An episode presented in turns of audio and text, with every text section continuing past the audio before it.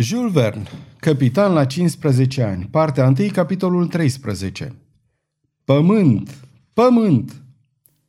Totuși, această încredere instinctivă de care era stăpânit Dick Sand avea să se dovedească în mare parte îndreptățită. A doua zi, pe 27 martie, coloana de mercur urcă în tubul barometrului. Variația nu fu nici bruscă, nici considerabilă, câteva linii doar, dar creșterea părea să fie continuă. Furtuna urma, fără îndoială, să se stingă și, dacă oceanul rămăsese la fel de furios, putură constata că vântul începea să se potolească, îndreptându-se ușor spre vest. Dick Sand nu se putea gândi încă să înalțe pânzele. Vela cea mai mică ar fi fost luată de vânt. Cu toate acestea avea speranța că nu vor trece mai mult de 24 de ore până când va avea posibilitatea să întindă un trichetin de vremerea. În timpul nopții, într-adevăr, vântul slăbi destul de mult, dacă îl comparăm cu ceea ce fusese până atunci, iar corabia fu mai puțin zgâlțită de acel ruliu violent care amenințase să o desfacă în bucăți.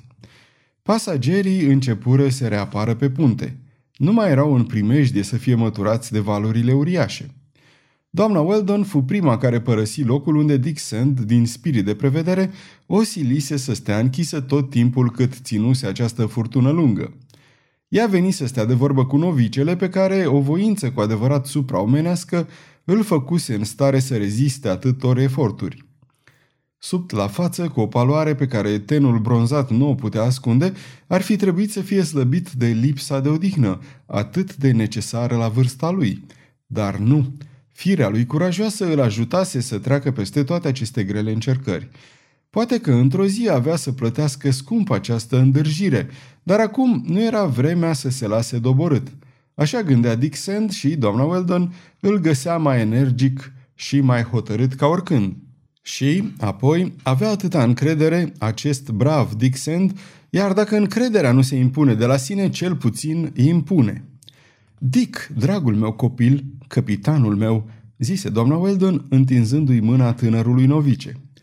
Ah, doamnă Weldon, strigă zâmbind Dick Sand, nu-i dați deloc ascultare capitanului dumneavoastră. Vă întoarceți pe punte, vă părăsiți cabina în ciuda rugăminților sale. Da, nu-i mai dau ascultare, răspunse doamna Weldon, dar am presimțirea că furtuna se potolește sau este pe cale să se potolească. Într-adevăr, se domolește, răspunse novicele. Nu vă înșelați, barometrul n-a mai coborât de ieri. Vântul a slăbit și am toate motivele să cred că ce a fost mai greu a trecut. Să te audă Dumnezeu, Dick. A, ai trecut prin atâtea bietul meu copil. Ți-ai făcut doar datoria, doamnă Weldon? Dar uh, acum ai să te poți odihni puțin? Să mă odihnesc? răspunse novicele. Nu am nevoie de odihnă, doamnă Weldon. Sunt încă zdravă în slavă Domnului și trebuie să merg până la capăt. M-ați numit capitan și voi rămâne capitan până în clipa în care toți pasagerii de pe Pilgrim vor fi în siguranță. Dick, urmă doamna Weldon, soțul meu și cu mine nu vom uita niciodată ceea ce ai făcut pentru noi. Dumnezeu a făcut totul, răspunse Dixend. Totul. Copilul meu, îți repet că prin tăria ta sufletească și trupească ai dovedit că ești bărbat, un bărbat demn de a fi la comandă și că, peste puțină vreme, de îndată ce îți vei termina studiile, soțul meu va fi de acord cu mine, vei fi capitan pe unul dintre vasele firmei James W. Weldon. Eu? Eu? strigă Dixon cu ochii plini de lacrimi. Dick, zise doamna Weldon, tu erai deja copilul nostru adoptiv și acum ești cu adevărat fiul nostru, salvatorul mamei tale și al micuțului tău, frate Jack. Dragul meu, Dick, te sărut în numele soțului meu și al meu. Curajoasa femeie nu ar fi vrut să se înduioșeze strângându-l în brațe pe tânărul novice, dar era prea copleșită de emoție. Cât privește sentimentele de care era încercat Dick Sand, ce pană le-ar fi putut descrie – se întreba dacă nu ar putea face și mai mult decât să-și dea viața pentru binefăcătorii săi și accepta dinainte toate încercările prin care avea să mai treacă de acum înainte. După această întrevedere, Dick Sand se simți și mai încrezător în puterile lui. doar vântul să se mai domolească puțin și să îngăduie să desfășoare câteva pânze și nu se îndoia că va reuși să-și îndrepte corabia spre un port în care toți cei pe care îi avea în grijă să-și afle salvarea.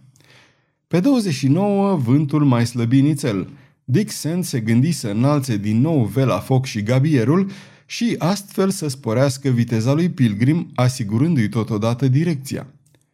Haide, Tom! Haideți, prieteni!" strigă atunci când urcă din nou pe punte în zorii zilei. Veniți, am nevoie de brațele voastre!" Suntem gata, capitane Sand!" răspunse bătrânul Tom. Gata la orice!" adăugă Hercule. N-am făcut nimic pe timpul furtunii și începusem să cam ruginesc. Trebuia să sufli cu gura ta mare, zise micuțul Jack. Pun rămășea că ai fi fost la fel de puternic ca vântul. Asta e o idee, Jack, zise Dick râzând. Când nu o să avem vânt, o să-l punem pe Hercule să sufle în pânze. La ordinele dumneavoastră, domnule Dick, răspunse credinciosul negru, umflându-și obrajii ca un crivăț uriaș. Acum, prieteni, urmă novicele, o să începem prin a prinde de catarg o pânză de schimb, deoarece gabierul nostru a fost luat de furtună. Nu va fi o treabă ușoară, dar trebuie să o facem. O să o facem, răspunse în numele tuturor Acteon. Pot să vă ajut și eu?" întrebă micuțul Jack, mereu gata să facă și el ceva. Da, dragul meu Jack," răspunse novicele, o să treci la cârmă împreună cu prietenul nostru Bet și o să îl ajut să cârmească. Este de prisos să mai spunem cât de mândru se simți micul Jack ca ajutor de cârmaci pe pilgrim. Acum, la treabă, urmă Dixon și, pe cât ne stă în putință, să avem grijă să nu pățim ceva. Negrii, conduși de novice, se înhămară numai decât la treabă. Să întindă gabierul pe vergi era o muncă destul de anevoioasă pentru Tom și tovarășii săi – Trebuiau mai întâi să ridice pânza înfășurată și apoi să o prindă pe vergă. Cu toate acestea, Dick Sand comandă atât de bine și fu ascultat atât de exact, încât după o oră de muncă pânza era prinsă de vergă, verga ridicată și gabierul legat cum se cuvine cu două terțarole. În ceea ce privește vela foc și focul al doilea pe care avuseseră vreme să le strângă înainte de furtună, aceste pânze fură întinse fără prea mare greutate în ciuda vântului puternic. În sfârșit, în ziua aceea, la orele 10 dimineața, Pilgrim naviga cu vela foc, cu gabierul și cu al doilea foc. Dick Sand socotise că nu ar fi prudent să ridice mai multe pânze – cele pe care le înălțase aveau să-i asigure, atâta timp cât vântul nu slăbea, o viteză de cel puțin 200 de mile în 24 de ore și nu îi trebuia mai mult ca să ajungă pe coasta americană în 10 zile. Novicele era într-adevăr mulțumit atunci când se întoarse la cârmă, luându-și din nou postul în primire după ce îi mulțumi meșterului Jack, ajutorul de cârmaci de pe Pilgrim – nu mai plutea în voia valurilor, naviga în direcția dorită. Bucuria lui poate fi ușor înțeleasă de toți aceia care sunt cât de cât familiarizați cu viața de marinar. A doua zi, norii alergau cu aceeași iuțeală, dar lăsând între ei ochiuri mari de cersenin, prin care razele soarelui se strecurau până pe crestele valurilor. Pilgrim era, uneori scăldat în lumină, binecuvântată fie această lumină dătătoare de viață. Câteodată mai dispărea în dărătul norilor groși, dar se făcea din nou repede timp frumos. Obloanele fură larg deschise ca să se aerisească în interiorul navei. Aerul curat pătrundea în cală, în careul din spate, în cabina echipajului. Pânzele umede fură întinse la uscat. Puntea fu de asemenea măturată. Dick Sand nu vroia ca vasul său să ajungă în port fără să-l dichisească nițel – Câteva ore dedicate zilnic acestei munci aveau să ajute la împlinirea acestei dorințe a lui, fără a obosi echipajul. Deși novicele nu mai putea arunca locul, era destul de obișnuit să aprecieze din ochi siajul unei nave ca să-și dea seama aproape exact de viteza acesteia. Nu se îndoia așadar că va ajunge în apropierea uscatului în mai puțin de șapte zile și îi împărtăși această părere a sa și doamnei Weldon, după ce îi arătă pe hartă poziția în care socotea el că se afla nava. Ei bine, în ce punct de pe coastă vom ajunge, Dick?" îl întrebă ea. Aici, doamnă Weldon," răspunse novicele, arătându-i coasta întinsă dintre Peru și Chile. N-aș putea să vă spun mai precis. Iată insula Paștilor pe care am lăsat-o la vest, iar după direcția vântului care s-a menținut constantă, am ajuns la concluzia că vom întâlni țărmul american la est. Porturile de escală sunt destul de numeroase în partea aceasta, dar ca să spun care va fi cel în care vom ajunge să aruncăm ancora, asta îmi e cu neputință să o fac în clipa de față. Ei bine, Dick, oricare ar fi portul acela, va fi binevenit. Într-adevăr, doamnă Weldon, și veți găsi cu siguranță o posibilitate de a vă reîntoarce repede la San Francisco. Compania de navigație a Pacificului are un serviciu foarte bine organizat pe această coastă. Stimerele sale răzbat până în principalele porturi din America și nimic nu va fi mai ușor decât să ajungeți în California. Așadar, nu ai de gând să-l duci înapoi pe Pilgrim la San Francisco?" îl întrebă doamna Weldon. Ba da, dar numai după ce am să vă debarc pe dumneavoastră, doamnă Weldon. Dacă putem să obținem un ofițer și echipajul de care avem nevoie, vom merge să descărcăm la Valparaiso așa cum ar fi făcut și capitanul Hull.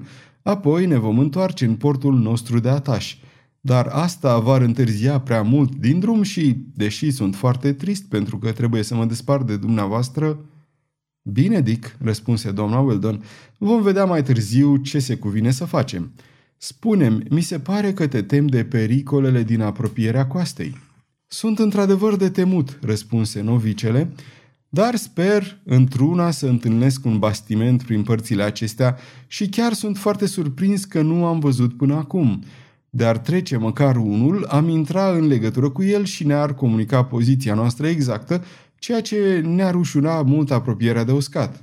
Aceasta este o înregistrare Cărțiaudio.eu. Această înregistrare este citită cu respectarea legislației în vigoare pentru www.cărțiaudio.eu. Copierea, repostarea, multiplicarea, vânzarea, închirierea sau difuzarea publică a acestei înregistrări fără acordul scris al www.cărțiaudio.eu constituie infracțiune și se pedepsește conform legislației în vigoare.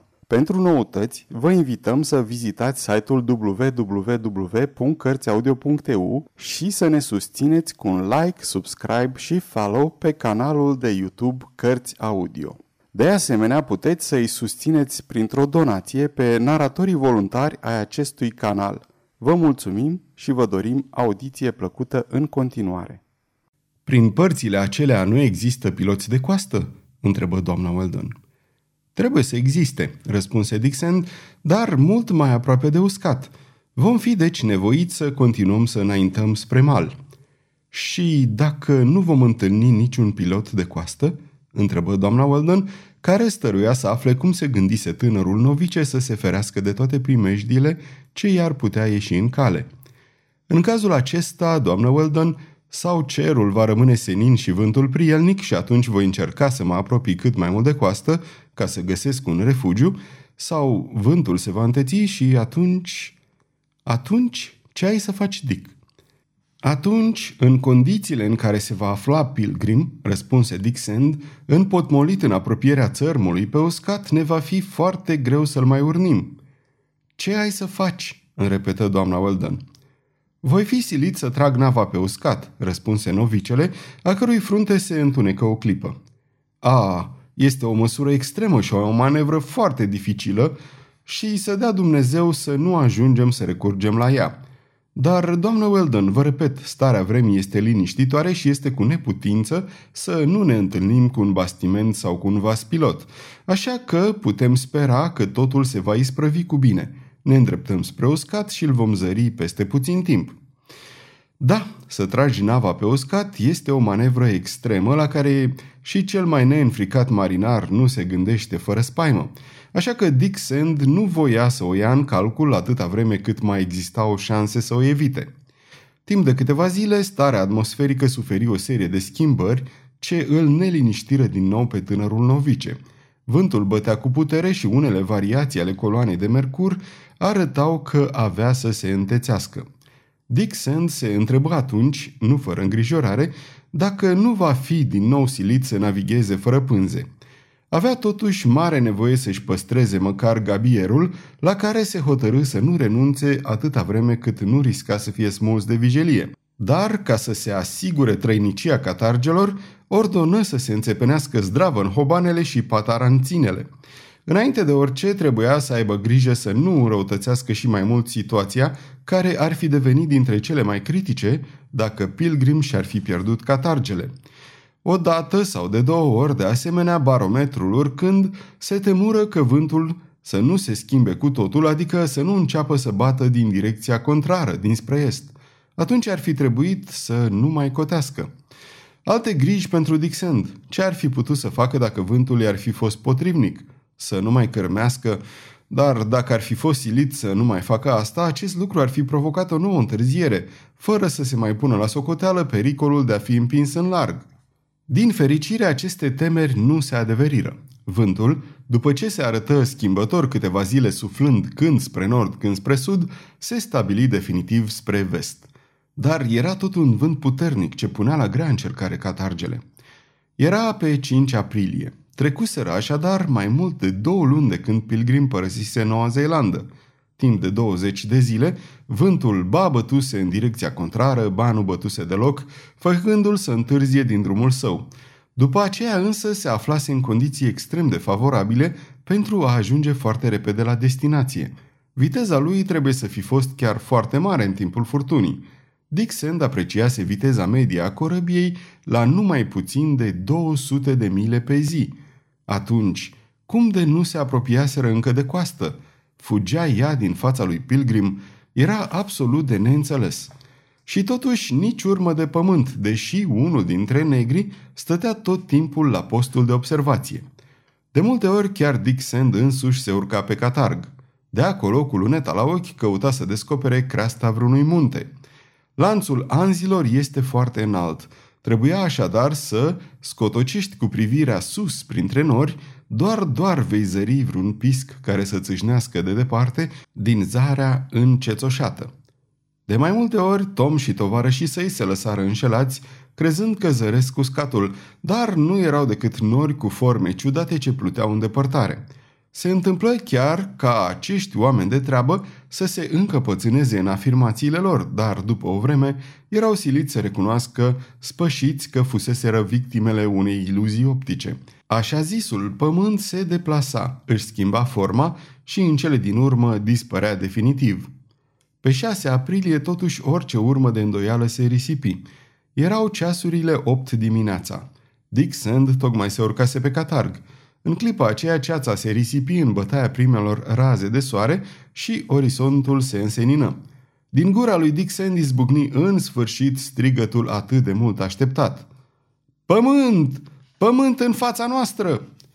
La acest strigăt, toată lumea năvăli pe punte, micuțul Jack, curios cum sunt toți copiii de vârsta lui, doamna Weldon, ale cărei necazuri aveau să se sfârșească odată ce va ajunge pe uscat, Tom și tovarășii săi care aveau să pună în sfârșit piciorul pe continentul american, vărul Benedict însuși, sperând să aibă ocazia de a aduna o colecție întreagă de insecte noi. Doar Negoro nu se arătă pe punte. Toată lumea văzut atunci ceea ce văzuse Dick Sand, unii cât se poate de limpede, alții având doar impresia că zăresc și ei ceva. Dar, din partea novicelui, atât de priceput să cerceteze largul oceanului, nu te puteai aștepta la nicio eroare. Și, un ceas mai târziu, cu toții fură nevoiți să cadă de acord că nu se înșelase câtuși de puțin. La o depărtare de aproximativ 4 mile spre vest, se profila un țărm destul de jos sau cel puțin așa părea – Desigur că în spate se ridica lanțul înalt al munților Anzi, dominând țărmul, dar stratul gros de nor nu îngăduia să li se zărească piscurile. Pilgrim înainta iute, drept spre coasta care se mărea văzând cu ochii. Două ceasuri mai târziu ajunse la doar trei mile. Această parte a coastei se termina înspre nord-est printr-un promontoriu destul de înalt ce străjuia un fel de golfuleț – înspre sud-est, din potrivă, se alungea ca o limbă de pământ. Câțiva copaci încununau un șir de faleze nu prea înalte, care se desenau pe fundalul cerului întunecat. Dar era limpede că, dată fiind structura geografică a ținutului, lanțul înalt al munților Anzi se întindea în spatele lor. Altfel nu se zărea nicio casă, niciun port, nicio gură de fluviu ce ar fi putut să slujească ca adăpost unui bastiment. În momentul acela, Pilgrim se îndreptă glonț spre uscat. Cu pânzele puține de care dispunea, cuvântul bătând din coastă, Dick Sand nu-l putea face să-și schimbe direcția. În față se desena un șir lung de recifuri lovite de apele înspumate. Se vedeau valurile rostogolindu-se până la jumătatea falezei. În locul acela părea să fie un resac cumplit. Resacul este un val marin sau oceanic produs prin întoarcerea violentă a apei care a lovit un obstacol și care se combină continuu cu valul direct, prezentând aspectul unei explozii. Dick Sand, după ce rămasă o vreme pe teuga din față să observe coasta, se întoarse în spate și, fără să scoată o vorbă, se așeză la cârmă. Vântul se întețea într-una. Bricul goeletă ajunse curând la doar o milă de țărm. Dick Sand zări atunci un soi de mic golf și se hotărâ să pătrundă în el.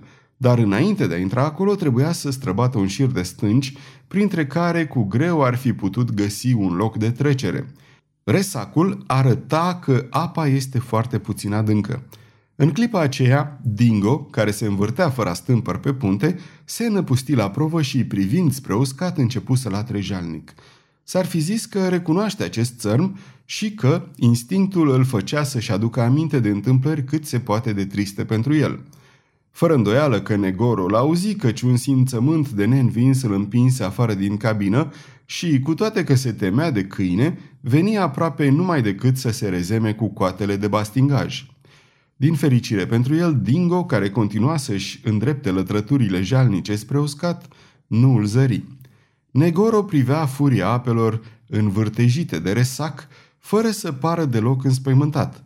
Doamna Weldon, care îl observa, crezu că vede o roșoață ușoară împurpurându-i obrajii, în timp ce trăsăturile feței îi se încordară o clipă. Negoro mai fusese așadar prin aceste locuri în care vânturile îl mânaseră pe pilgrim. În clipa aceea Dixon lăsă roata cârmei, încredințându-i o bătrânului Tom. Pentru ultima oară veni să se uite la micul golf ce începea să se deschidă în fața lor. Apoi zise cu voce hotărâtă. Doamnă Weldon, nu mai am nicio speranță să găsesc un refugiu. În mai puțin de jumătate de oră, în ciuda tuturor străduințelor mele, Pilgrim se va lovi de stânci. Trebuie să trag vasul pe uscat. Nu voi putea duce corabia înapoi în port. Sunt silit să naufragiez ca să vă salvez. Dar, între a-l salva pe Pilgrim și a vă salva pe voi, nu am de ales. Ai făcut tot ce depinde de tine, Dick? Totul, răspunse tânărul novice. Și, pe loc, se apucă să se pregătească de naufragiu. În primul rând, doamna Weldon, Jack, vărul Benedict, Nan fură nevoiți să-și pună colacii de salvare. Dixon, Tom și ceilalți negri, înotători de săvârșiți, se pregătiră de asemenea să poată ajunge pe coastă în cazul în care ar fi fost aruncați în valuri. Hercule trebuia să vegheze în mod deosebit asupra doamnei Weldon, novicele urma să aibă grijă de micuțul Jack. Vărul Benedict, foarte calm de altfel, se întoarse pe punte cu cutia sa de entomolog în bandulieră. Novicele îl încredință lui Bat și Austin. În ceea ce îl privește pe Negoro, sângele rece desăvârșit de care dădea dovadă arăta în mod limpede că nu avea nevoie de ajutorul nimănui. Ca măsură supremă de precauție, Dick Sand ordonă de asemenea să se urce pe teuga din față vreo 10 butoaie cu grăsime de balenă. Această grăsime, vărsată la vremea potrivită, adică în momentul în care Pilgrim va ajunge în locul în care apele oceanului erau învolburate de resac, avea menirea să liniștească o clipă valurile, un gând, ca să zicem așa, fiecare moleculă de apă, iar această manevră avea să înlesnească poate trecerea corăbiei printre stânci. Dick Sand nu vroia să piardă din vedere nimic din ceea ce ar fi putut contribui la salvarea tuturor. Odată luate toate aceste măsuri de prevedere, tânărul novice se așeză din nou la cârmă. Pilgrim ajunse la două lungimi de cablu de coastă, adică aproape să atingă stâncile. Flancul său dinspre tribord era deja scăldat de spuma albă a resacului. Tânărul novice se aștepta în fiecare secundă ca bastimentul să se izbească de o stâncă. Deodată, Dixon descoperi călăuzindu-se după felul cum își schimbase apa culoarea, un loc de trecere printre stânci – Trebuia să-și adune tot curajul și să se strecoare fără să șovăie pe acolo pentru ca nava să eșueze cât mai aproape de țărm. Novicele nu șovăi nicio clipă. Răsuci iute cârma și corabia se avântă pe canalul îngust și întortocheat. În locul acela, valurile erau și mai furioase, ajungând până pe punte. Negrii stăteau în față, lângă butoaie, așteptând ordinele novicelui. Aruncați grăsimea! Aruncați-o!" Strigă Dick Sand. Acoperită de untura de balenă ce se revărsa în valuri, apa oceanului se liniști ca prin farmec, chiar dacă o clipă după aceea avea să fiarbă cu și mai multă furie. Pilgrim alunecă iute pe aceste ape unse și se îndreptă direct spre țărm. Deodată simțiră o izbitură puternică. Împinsă de un val uriaș, corabia eșuase, iar catargele se prăbușiseră, dar fără să rănească pe nimeni. Coca lui Pilgrim plezni în urma izbiturii și apa năvăli cu furie. Dar țărmul era doar la o jumătate de lungime de cablu și un lanț de stânci mici și negricioase îți îngăduia să ajungi fără greutate la el. Așa că, zece minute mai târziu, toți cei care se aflaseră pe Pilgrim debarcau la picioarele falezei. Sfârșitul capitolului 13